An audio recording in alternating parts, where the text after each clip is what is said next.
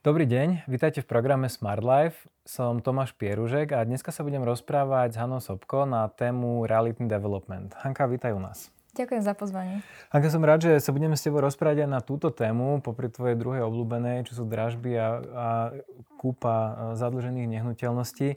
Toto je druhá téma, ktorú, s ktorou mňa ľudia oslavujú taktiež veľmi často. Skrátka taký plán realitného developmentu, že postaviť nejakú svoju bytovku a niečo skrátka zdevelopovať, lebo to veľmi dobre ide. Tak veľmi rád som, že, že, že sa s tebou môžem o tom porozprávať. Možno návod, ako si sa ty vôbec dostala k realitnému developmentu? Viac menej cez, cez mojich klientov a poskytujeme právne služby v oblasti stavebníctva. Že začali sme vlastne e, s, s tým, že sme zastupovali záujmy stavebných spoločností a tým, že robíme aj s realitami a tak ďalej, tak sa po, prirodzene vyvinul e, ten náš smer aj smerom k, k realitným developerom a, a zameriavali sme sa aj na ohodnocovanie rôznych investičných zámerov e, de- developerov a pomáhali sme developerom, dajme tomu, aj pri kúpe rôznych uh, pozemkov, ktoré mali slúžiť na, neskôr na investičné zámery. Takže uh, skôr sme stáli, by som povedala, od začiatku vlastne toho celého procesu. A, a častokrát, alebo niekedy sa aj stalo teda, že, že tie, tie prvotné nehnuteľnosti, na ktorých neskôr stáli tie rodinné domy alebo bytovky, tak boli nejako zadlžené. Aha, alebo podobne. Mm-hmm. Takže bol tam nejaký právny problém, že nešlo iba o nejakú jednoduchú kúpu. Takže uh, následne sme potom uh, s, tým, s tým investorom uh, riešili aj zazmlnenie stavebných firiem, lebo už sme zase poznali uh, to prostredie fungovania stavebných firiem a, a môj manžel je veľký špecialista na, na zmluvy o dielo. Uh, špecializuje sa ale aj nielen na rezidenčné nehnuteľnosti, ale aj na inžinierské stavby. Takže dostali sme sa do, do rôznej komunikácie s rôznymi ľuďmi, ale musím povedať aj to, že naši klienti prirodzene ako keby uh, si, si rozčlenili svoje portfólio aktivít. Napríklad uh, podnikajú core business, majú v autodoprave, majú dostatok finančných prostriedkov a preto sa dôverili nám a spýtali sa, že kam by mali teraz ďalej uh-huh. investovať a my sme im odporúčali uh, reality, vysvetlili sme prečo, z akých dôvodov. Takže uh, z mnohých aj našich klientov sa postupom času uh, v nejakom momente, by som povedala, aj ich kariéry alebo vývoja podnikateľského života dostali aj do, do tejto sféry realitného developmentu. Takže aj vďaka klientom sme sa k tomuto prirodzene dostali a by som povedala, že aj sami teraz momentálne k tomu inklinujeme, že do budúcna by sme chceli aj sami realizovať vlastné developerské uh-huh, projekty. Takže.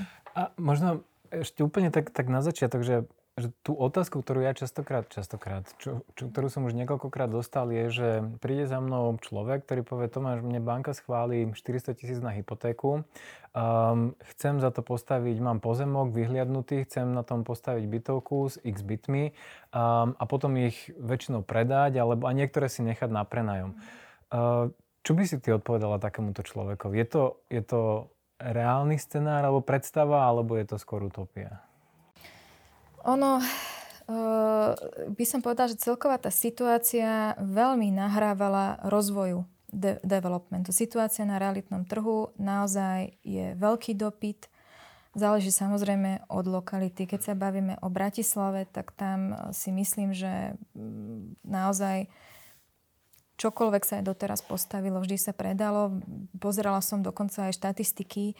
Tento rok 2020 by mal byť prvým rokom, kedy nie je, je akutný nedostatok bytov. To znamená, že je o, o mnoho prevyšujúci dopyt, ako býva bežne za minulé roky. Takže že kvázi ako v rámci stavebníctva sme v 2020 v kríze. Hej? V rámci Bratislavy mm-hmm. sme v mhm. kríze.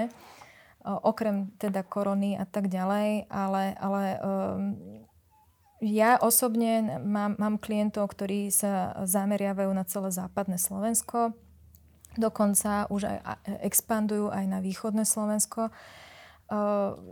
Vždy, vždy závisí od toho, čo chce človek realizovať, aký typ toho developmentu.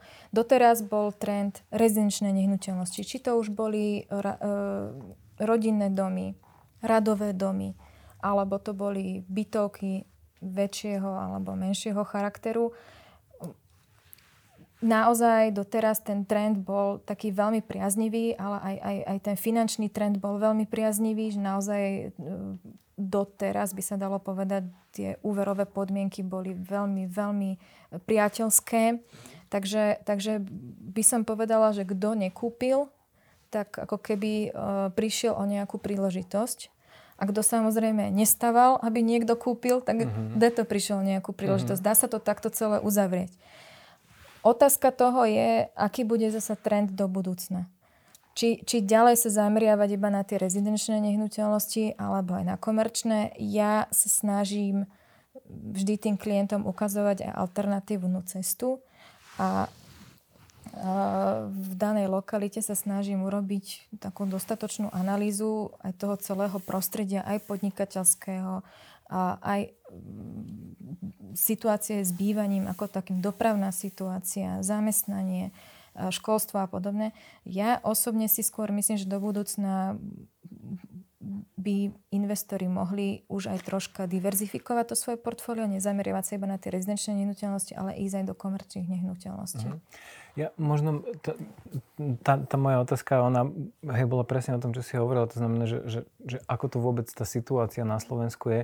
Um, a možno ešte taká, taká podotázka k tomu je, že tí ľudia majú takú, a teraz povedz mi ty, že či naivnú alebo reálnu predstavu, že veď mi banka schváli na môj príjem nejakú hypotéku a za túto vlastne celé prefinancujem. Vieš, dostanem hypotekárne financovanie a za toto postavím tú či už bytovku alebo niekoľko rodinných domov a potom to vlastne ten úver vyplatím z tých predajov a tak ďalej.